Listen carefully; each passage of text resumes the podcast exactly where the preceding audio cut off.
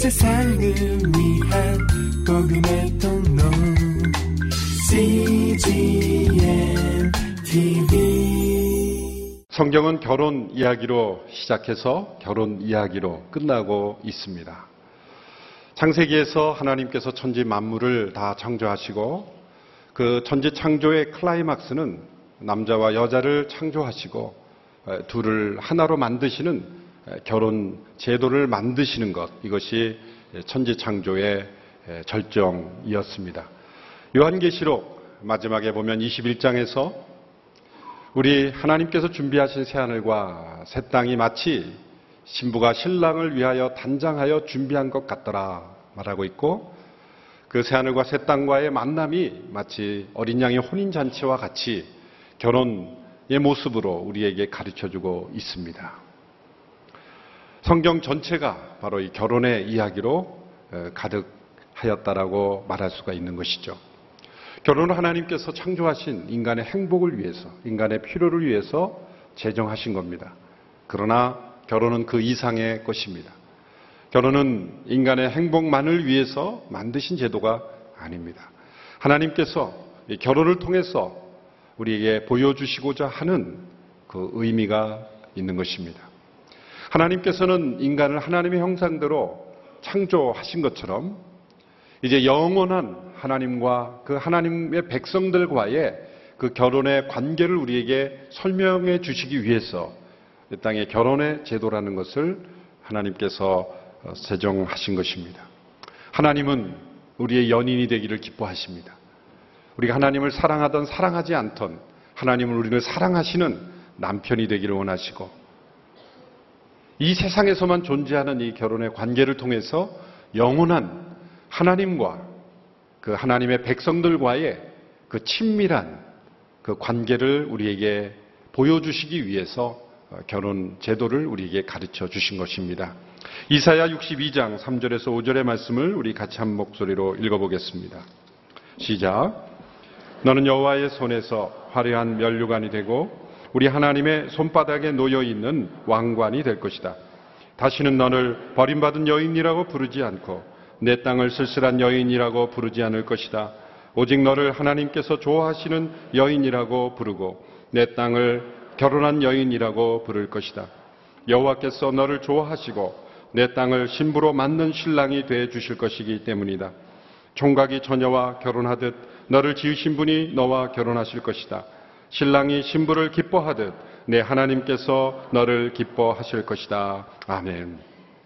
이 땅을 살아갈 때 아무리 힘겹고 어려운 때로는 버림받고 쓸쓸한 인생을 산다 할지라도 두려워하지 않을 것은 이제 영원한 하나님과의 관계에서 하나님은 우리를 좋아하시는 남편이 되시고 우리를 기뻐하시는 신랑이 되어 주시기 때문입니다.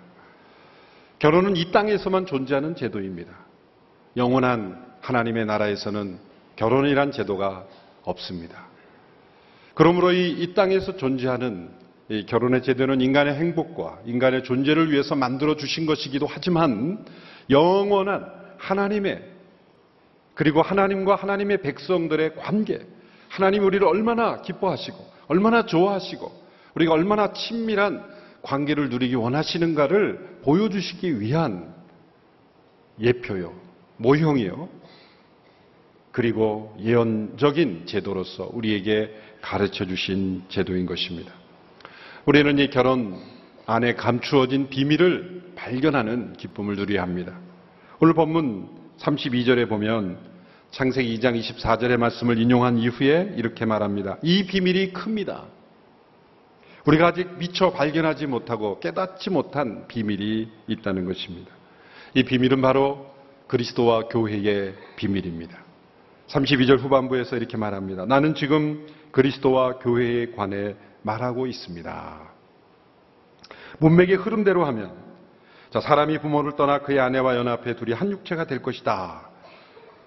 그리고 이 비밀이 크도다. 이렇게 말하고 난 다음에 나는 지금 결혼에 대해서 말하고 있습니다. 라고 말해야 될 텐데 나는 지금 그리스도와 교회에 대하여 말하고 있는 것입니다. 말씀하는 의도는 무엇일까요? 사도 바울은 지금은 이 말씀을 통해서 말씀하고자 하는 것이 물론 결혼이지만 부부 관계이지만 남자와 여자와의 관계 문제인 것 같지만 실상 사도 바울의 마음속에 더 크게 자리 잡고 있는 것은 그리스도와 교회의 관계에 있는 것입니다. 이 결혼의 의미를 통해서 그리스도와 교회의 관계를 설명하고 있다는 것입니다. 물론 부부 관계를 그리스도와 교회의 관계를 통해서도 설명이 되는 것 같지만 그러나 사도 바울의 마음속에 있는 그 궁극적인 목적은 결혼을 설명하기 위해서 그리스도와 교회의 관계를 이용하는 것보다는 그리스도와 교회의 관계를 설명하기 위해서 결혼의 관계를 이용하고 있다고 보아야 하는 것입니다.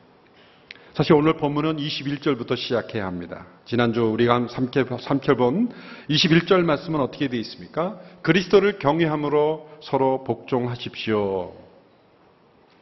그래서 문단을 다시 나눈다면 사실 5장 21절부터 문단이 시작되는 것이 좋습니다. 어느 영어 번역본에서는 그렇게 확실히 구분을 하는 번역도 최근에 나옵니다. 그것은 성령 충만한 상태의 모습을 보여주는 것이었죠. 함께 시와 찬미와 신령한 노래로 함께 예비하는 모습. 무슨 일에든지 어떤 일에든지 주님께 마음으로 감사하는 모습. 그리고 그리스도를 경외함으로 피차 복종하는 모습이 성령 충만한 성도의 모습이었습니다. 성령 충만한 모습은 개인적으로 홀로 경험하는 초월적이고 신비적인 경험일 수도 있지만 거기에 머물러서는 안 되고 관계 속에서 친밀한 삶을 나누는 관계 속에서 그리스도를 경외함으로 피차 복종하는 모습 이것이 바로 성령 충만한 모습이어야 한다는 것이죠. 그리스도를 경외함으로 피차 복종해야 될 관계를 설명하면서 제일 먼저 언급한 것이 부부 관계입니다. 그리고 부모와 자녀의 관계입니다. 그리고 종과 주인의 관계. 부부 관계, 부모와 자녀의 관계, 그리고 직장 생활. 이것이 바로 우리가 성령 충만한 모습이 나타나야 될 현장이라는 것이죠. 성령 충만한 모습은 어디서 평가되는 것입니까? 교회보다 먼저 가정이라는 거죠. 그리고 부부관계라는 거죠. 한 성도가 성령 충만한가, 성령 충만하지 않은가를 평가할 수 있는 가장 정확한 평가자는 부부라는 것입니다. 목회자가 아니라. 교회에서 우리가 어떻게 봉사하고 어떻게 예비하는가도 성령 충만한 모습으로 우리가 평가할 수 있지만 더 정확한 평가는 그리스도를 경유함으로 피차 복종해야 될 관계. 가장 많은 시간을 함께 보내고 있는 사람들. 그것이 부부 관계요, 부모와 자녀 관계요, 그리고 일터에서의 관계라는 것이죠. 이것이 바로 우리의 성령 충만한 삶이 나타나야 될 현장이다라는 것입니다.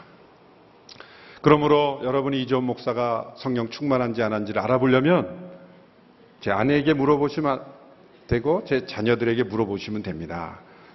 가급적 물어보지 마시기 바랍니다. 여러분이 실망하게 될까봐 염려가 되죠? 어, 여러분도 마찬가지일 겁니다. 내 아내와 남편은 나를 어떻게 평가하고 있는가? 몇 점인가? 모든 사람들이 저 사람은 100점이다 평가를 해도 아내와 남편이 20점입니다. 그러면 그게 정답이에요. 그리스도를 경외함으로 피차 복종하라. 오늘 본문에 보면 아내와 남편에게 각기 다른 명령을 하고 있습니다. 그러나 결론은 그리스도를 경외함으로 피차 복종하는 것입니다. 그리스도를 경외하기 때문에 서로에게 행하는 복종이 남편과 아내의 역할에 따라서 다르게 나타나는 것 뿐입니다. 결론은 그리스도를 경외함으로 피차 복종하는 관계. 먼저 아내에게 주어진 명령입니다. 22절부터 24절까지의 말씀입니다. 22절부터 24절의 말씀 같이 한 목소리를 읽겠습니다. 시작. 아내들이여 남편에게 복종하기를 주께 순종하듯 하십시오. 이는 그리스도께서 교회의 머리 되심 같이 남편은 아내의 머리이기 때문입니다. 그리스도가 바로 몸의 구주십니다. 교회가 그리스도께 복종하듯 아내들도 모든 일에 남편에게 복종하십시오. 아멘. 아멘이십니까? 예. 남자들만 아멘하지 않은 것에 대해서 감사드립니다. 이 말씀에 만약 아내에 대한 명령에 남자들만 아멘하고 남자들의 명령에 아내들만 명령한다면 좀 성도들의 가정에는 심각한 문제가 있다는 증거겠죠. 아내들에 대한 명령에 아내들이 더 크게 아멘하고 또 남편들에 대한 명령에 남편들이 더 크게 아멘할 수 있게 되기를 축원합니다. 아내들에게 주어진 명령은 순종에 대한 명령입니다. 순종하되 죽게 순종하듯 순종하라. 이는 그리스도께서 교회의 머리 것 같이 아내의 머리가 남편이기 때문이다. 라는 말씀입니다. 남녀 평등이라는 시각, 그리고 여성 운동가들 을 강조하는 그분들의 시각의 눈에는 이 말씀이 거슬릴 겁니다. 왜 남편이 아내의 머리인가? 왜 아내가 남편에게 죽게 하듯 순종해야 되는가? 사도 바울도 혹시 당시에 그리스도 로마 제국이 가졌던 그 당시 남자들이 가졌던 여성에 대한 편견과 또 남존 여비 사상에 치우친 것이 아닌가 그렇게 해석하는 분도 많습니다. 물론 그 당시에 그리스 로마 제국은 우리 과거 우리나라의 조선시대 그 이상 시대에서 여성을 평가하고 평가절하하고 여성에게 교육의 기회를 주어지지 않고 여성을 무가치하게 여겼던 그런 시대 이상으로 여성을 아주 무시했던 그런 시대로 알려져 있습니다. 세네카라는 분이 그 당시에 모습을 이렇게 표현했습니다. 여자는 이혼 당하기 위해서 결혼했고, 결혼하기 위해서 이혼 당하는 시대였다. 어느 로마의 귀부인은 23번째 남편의 21번째 아내였다. 이런 말도 있습니다. 23번째 남편의 21번째 아내였다. 바로 이러한 시대, 남자 마음대로 여성을 도구로 만들어 버릴 수 있는 그런 시대의 여성관을 받아들인 것은 아닙니다. 오히려 사도 바울은 이런 상황을 거슬러서 그런 문화를 거슬러서 하나님께서 결혼을 제정하실 때에 그 창세기에서 남자와 여자를 창조하시고 계획하셨던 그 의미를 다시 설명해 주고 계신 것입니다. 남은 자와 여자는 동등합니다. 여자는 남자를 돕는 배필로서 창조하셨어요.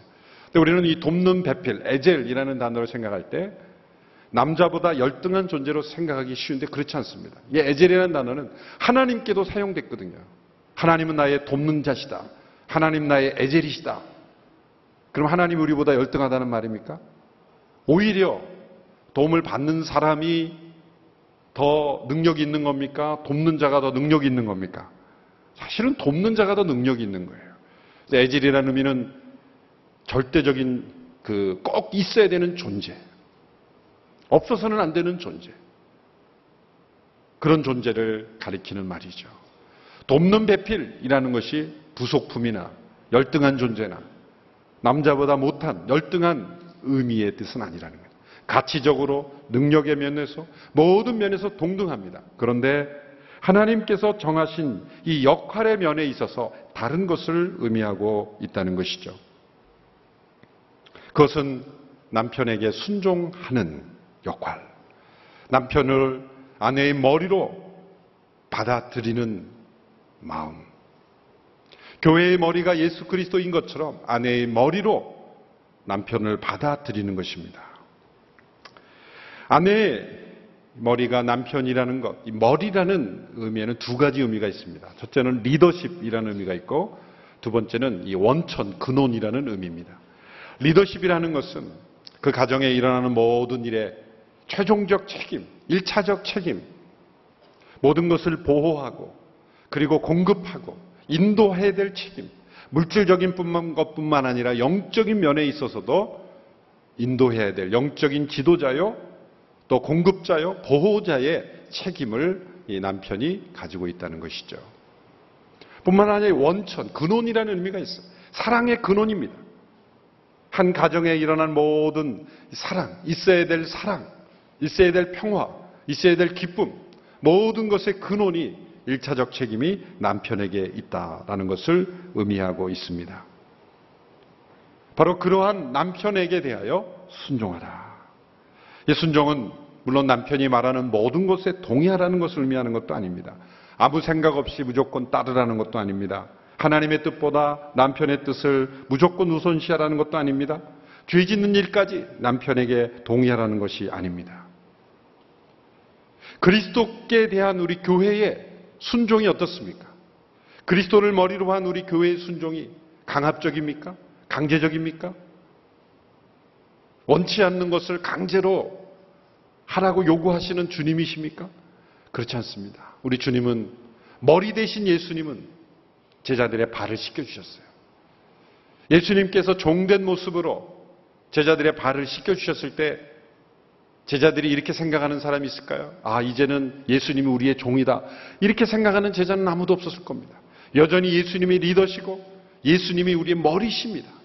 그런데 머리 대신 그 예수님이 우리의 발을 씻겨주심으로 우리를 죽기까지 섬겨주신 그 예수님께 대하여 우리는 사랑으로 순종함으로 응답할 수밖에 없는 것입니다.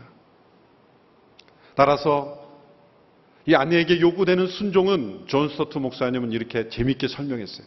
괴물 같은 존재에게 순종하라는 것이 아니다. 머리 되신 예수님께서 자신의 생명을 내어주심 같이 사랑하는 그 남편에게 순종하라는 것이다.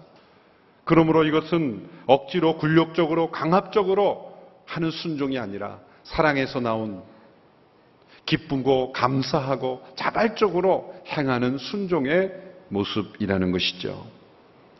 이것은 여성의 가치를 떨어뜨리는 것이 아니라 여성을 더 여성답게 풍성하게 만드는 그런 모습이라는 것입니다. 사실 이 말씀을 가만히 생각해 보니까 아내들이 이 말씀에 기분 나빠할 이유가 전혀 없더라고요. 왜냐하면 실제로 보면 남편들이 이와 정반대로 남편들이 아내에게 죽게 순종하듯 순종하며 사는 가정이 얼마나 많습니까? 사실은 하나님께서 아내의 역할을 순종으로만 제한한 것이 아니죠. 남편을 어떻게 보면 사랑하고 남편을 위해 수고하고 많은 일들을 하지만 대표적인 하나님의 질서를 설명할 때 남편에 대한 순종. 이것이 그 아내의 많은 덕목 중에서 그 남편에 대한 최고의 존경과 사랑의 표현이 순종으로 나타나야 된다는 거예요. 아내는 사랑하지 말고 순종만 하라는 것이 아닙니다.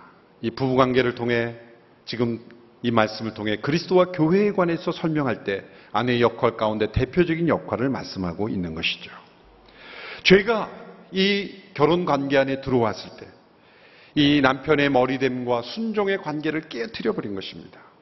창세기 3장 16절에 타락한 이후에 하나님께서 여자에게 하신 말씀을 보십시오. 3장 16절의 말씀 우리 같이 읽겠습니다.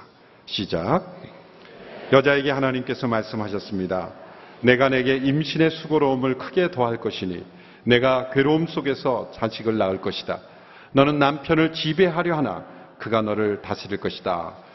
자, 두 가지 영역입니다. 첫째는 타락의 결과로 아내는 임신의 수고, 애를 낳는 고통이 크게 더해졌습니다. 두 번째는 남편을 지배하려고 하는데 그렇게 되지 않을 것이다. 남편을 지배하려고 하나 오히려 남편이 너를 다스릴 것이다 라는 이 다스림은 강제적인 강포적인 다스림이라는 거예요. 깨어진 관계입니다. 남편의 머리됨을 인정하지 않고 남편을 지배하려고 하나 오히려 너는 그의 지배를 받게 될 것이다. 서로가 서로를 지배하려는 그러한 갈등, 그러한 싸움이 일어날 것이다. 라는 말씀이죠. 죄는 남편의 따뜻하고 겸손하고 사랑에서 나오는 머리됨, 아내를 보호하고 아내를 위하여 헌신하는 머리됨을 무너뜨렸고 또한 아내의 그 순종, 남편의 질서를 따르는 그러한 순종을 잃어버리게 된 것입니다. 남편이 아내의 머리됨이라는 증거가 하나님께서 이 인간이 타락한 이후에 질문을 하실 때 누구에게 먼저 질문하십니까? 먼저 타락한 것은 여자였는데 하나님께서 먼저 추궁하신 것은 남편이었습니다. 분명히 하와가 먼저 사단에게 꾀임을 받고 선악을 알게 하는 나무를 실과를 먹고 남편에게 주었어요. 순서를 보면은 여자로부터 남자로 흘러간 타락이었어요. 그런데 하나님은 이렇게 말씀하셨어요. 하와야 내가 어디 있느냐? 내가 어찌하여 그랬느냐? 먼저 말씀하지 아니하시고 누구의 이름을 먼저 말씀하셨어요? 아담아, 네가 어디 있느냐? 너 뭐 했느냐? 머리됨을 너는 왜 잃어버렸느냐? 하와가 그 꼬임을 받아 대화 뱀과 대화하고 선악을 알게 하는 나무의 실과를 따먹을 때 어디 있었어요? 옆에 있었어요. 멍하니 서 있었어요. 그리고 같이 먹었어요. 머리됨을 포기한 것입니다. 적극적으로 막았어야 되죠. 그것이 바로 하나님께서 아담에게 먼저 책임을 추궁하시는 이유입니다. 오늘 우리 가정에 하나님께서 그리스도께서 임재하셔서 어느 문제 있는 가정에 찾아오신다면 예수님은 누구를 먼저 찾으실까요? 그것이 때로 자녀의 문제이건 아내의 문제이건 간에 하나님께서 먼저 문을 두드리시고 찾는 사람은 누구일까요? 남편이요. 아버지인 것입니다. 이 집의 가장은 어디 있느냐? 아담아, 내가 어디 있느냐? 그것이 머리됨의 증거인 것입니다. 이제 머리된 남편에게 주어진 명령이 얼마나 중요한지를 함께 보십시오. 25절에서 30절 아주 긴 말씀입니다. 구절로 볼 때도 너무나 기죠, 크죠? 그러니까 여성에게 아내에게 주어진 명령보다 남편에게 주어진 명령이 구절로 볼 때도 훨씬 더 많습니다. 우리가 함께 읽어보겠습니다. 25절부터 30절까지 쭉 한번 같이 다 읽겠습니다. 시작. 남편들이여 아내 사랑하기를 그리스도께서 교회를 사랑하시고 교회를 위해 자신을 내어주심 같이 하십시오.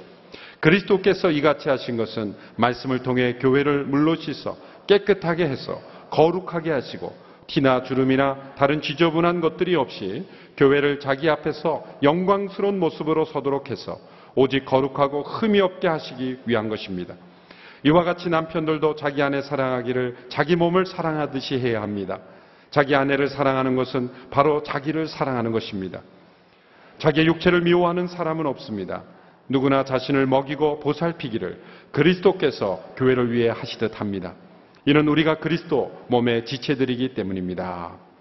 아내의 순종보다 남편의 사랑에 대하여 더 강조하고 있다는 것을 주목해야 합니다.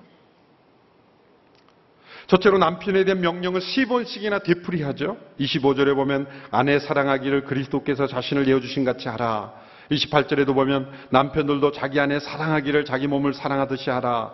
33절에 보면 자기 아내 사랑하기를 자기 사랑하듯 하라. 아내를 사랑해야 된 명령을 10번씩이나 반복하고 있습니다.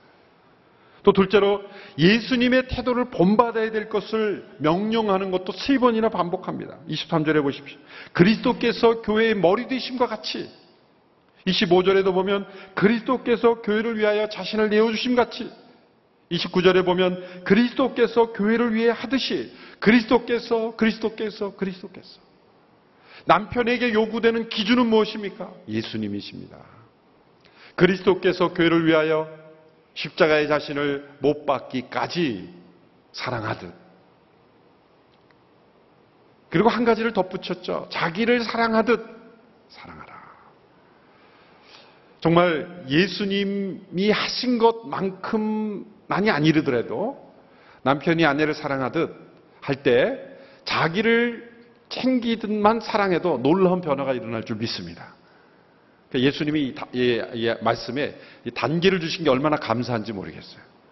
예수님이 하듯만 있었으면 우리 모두는 다 절망하고 말 거예요. 그런데 자기를 사랑하듯 사랑만 해도 놀라운 변화가 일어난다는 거예요. 누구나 자기는 사랑하기 때문이죠. 아내는 자기의 몸입니다. 내 살 중에 살이요, 내 뼈 중에 뼈라고 고백했던 것이 아담의 고백 아닙니까? 하나님께서 그 하와를 아담의 갈비뼈로 만드셔서 데려오셨을 때 아담의 입에서 터져나온 탄성은 이는 내 뼈 중에 뼈요 내 살 중에 살이다. 한 몸이다 이거죠. 그런데 타락 이후에 아담의 언어가 바뀌었습니다. 뭐라고 말했습니까? 아담에게 하나님께서 추궁하시자 뭐라고 대답했습니까? 하나님이 만들어서 준 이 여자가 내 몸이 아니라는 거죠. 나와 다르다는 거죠. 그때부터 부부싸움 할 때 이 여자 저 여자라는 단어가 나온 겁니다. 그래서 그리스도인들은 부부싸움 할 때 이 여자가 이 사람이 그러면 안 돼요. 우리는 길을 쓰고 두 손을 마주 잡고 이렇게 말해야 돼요. 이 내 살 중에 살이 이 내 뼈가 싸우더라도 그렇게 싸워야 돼요. 그러면 성령이 역사하실 줄로 믿습니다. 아담의 고백을 회복하는 거예요. 정말 그리스도께서 교회를 위하여 자신의 생명을 주심 같이 사랑한다면 그런 남편에 대해서 순종 못할 아내가 어디 있겠습니까? 큰 순종은 너무나 쉬운 거예요. 우리가 왜 예수님께 온전한 순종을 못합니까? 예수님이 우리를 위하여 하신 그 사랑이 얼마나 큰 사랑인지를 모르기 때문에 순종하지 않는 거예요. 순종할 이유를 찾지 못하는 거죠. 예수님께서 나를 위하여 생명을 주신 사랑을 우리가 깨달았다면 우리가 주님께 드려지는 사랑은 너무나 쉽고 무거운 짐이 아닌 것입니다. 남편에 대한 아내의 순종이 무거운 것은 아내에 대한 남편의 사랑이 가볍기 때문입니다. 아내에 대한 남편의 사랑이 예수님의 사랑처럼 무거울수록 남편에 대한 아내의 사랑은 너무나 쉽고 가벼울게 될 것입니다. 또 셋째로 어떻게 아내를 사랑해야 되는지를 그리스도께서 교회를 사랑하신 세 단계로 설명했죠. 25절에 보면 자신을 내어주시는 희생. 26절에 보면 말씀과 물로 씻어 깨끗하고 거룩하게 하셨다. 말씀과 성령으로 우리를 거룩하게 하셨습니다. 27절에 보면 자기 앞에서 영광스러운 모습으로 서도록 만들어 주셨다라는 거예요. 우리를 죄로부터 건져 주시고 우리를 물과 말씀으로 깨끗하게 씻어 주시고 그리고 나중에 영광스러운 신부의 모습으로 신랑 대신 그리스도 앞에 서도록 우리를 만들어 주셨다는 거예요. 진정한 남편은 아내의 모든 허물과 연약함을 다 씻어서 시간이 흘러갈수록 영광스러운 아내가 되도록 시간이 흘러갈수록 거룩한 아내가 되도록 시간이 흘러갈수록 정결한 아내가 되도록 만드는 남편인 것입니다. 결국 이 관계를 통해 우리에게 주어지는 것은 무엇입니까? 아내에게 주어지는 명령이 더 무겁습니까? 남편에게 주어진 명령이 훨씬 더 무겁습니까? 남편에게 주어진 명령이 훨씬 더 무거운 것입니다. 머리됨만을 즐기지 마십시오. 머리라는 것만 따서 즐기지 마시고 머리됨의 책임, 머리 됨의 희생, 머리 됨에 자기를 내어주는 그런 사랑을 기억해야 할 것입니다. 남편에 대한 순종이 무거운 것으로 여기지 마십시오.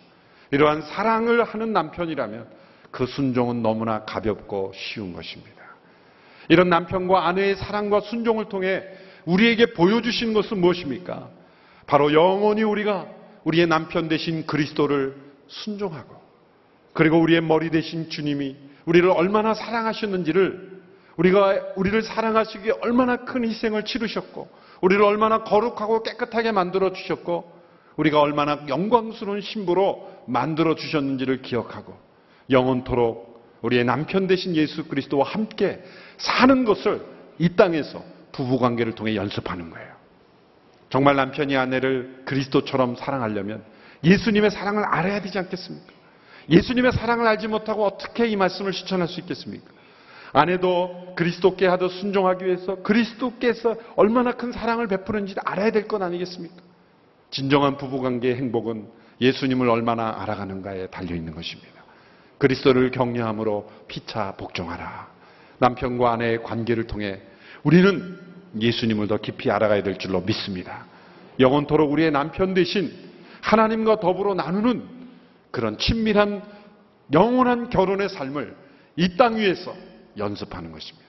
체험하는 것입니다. 그리고 그것을 맛보고 누리는 것입니다.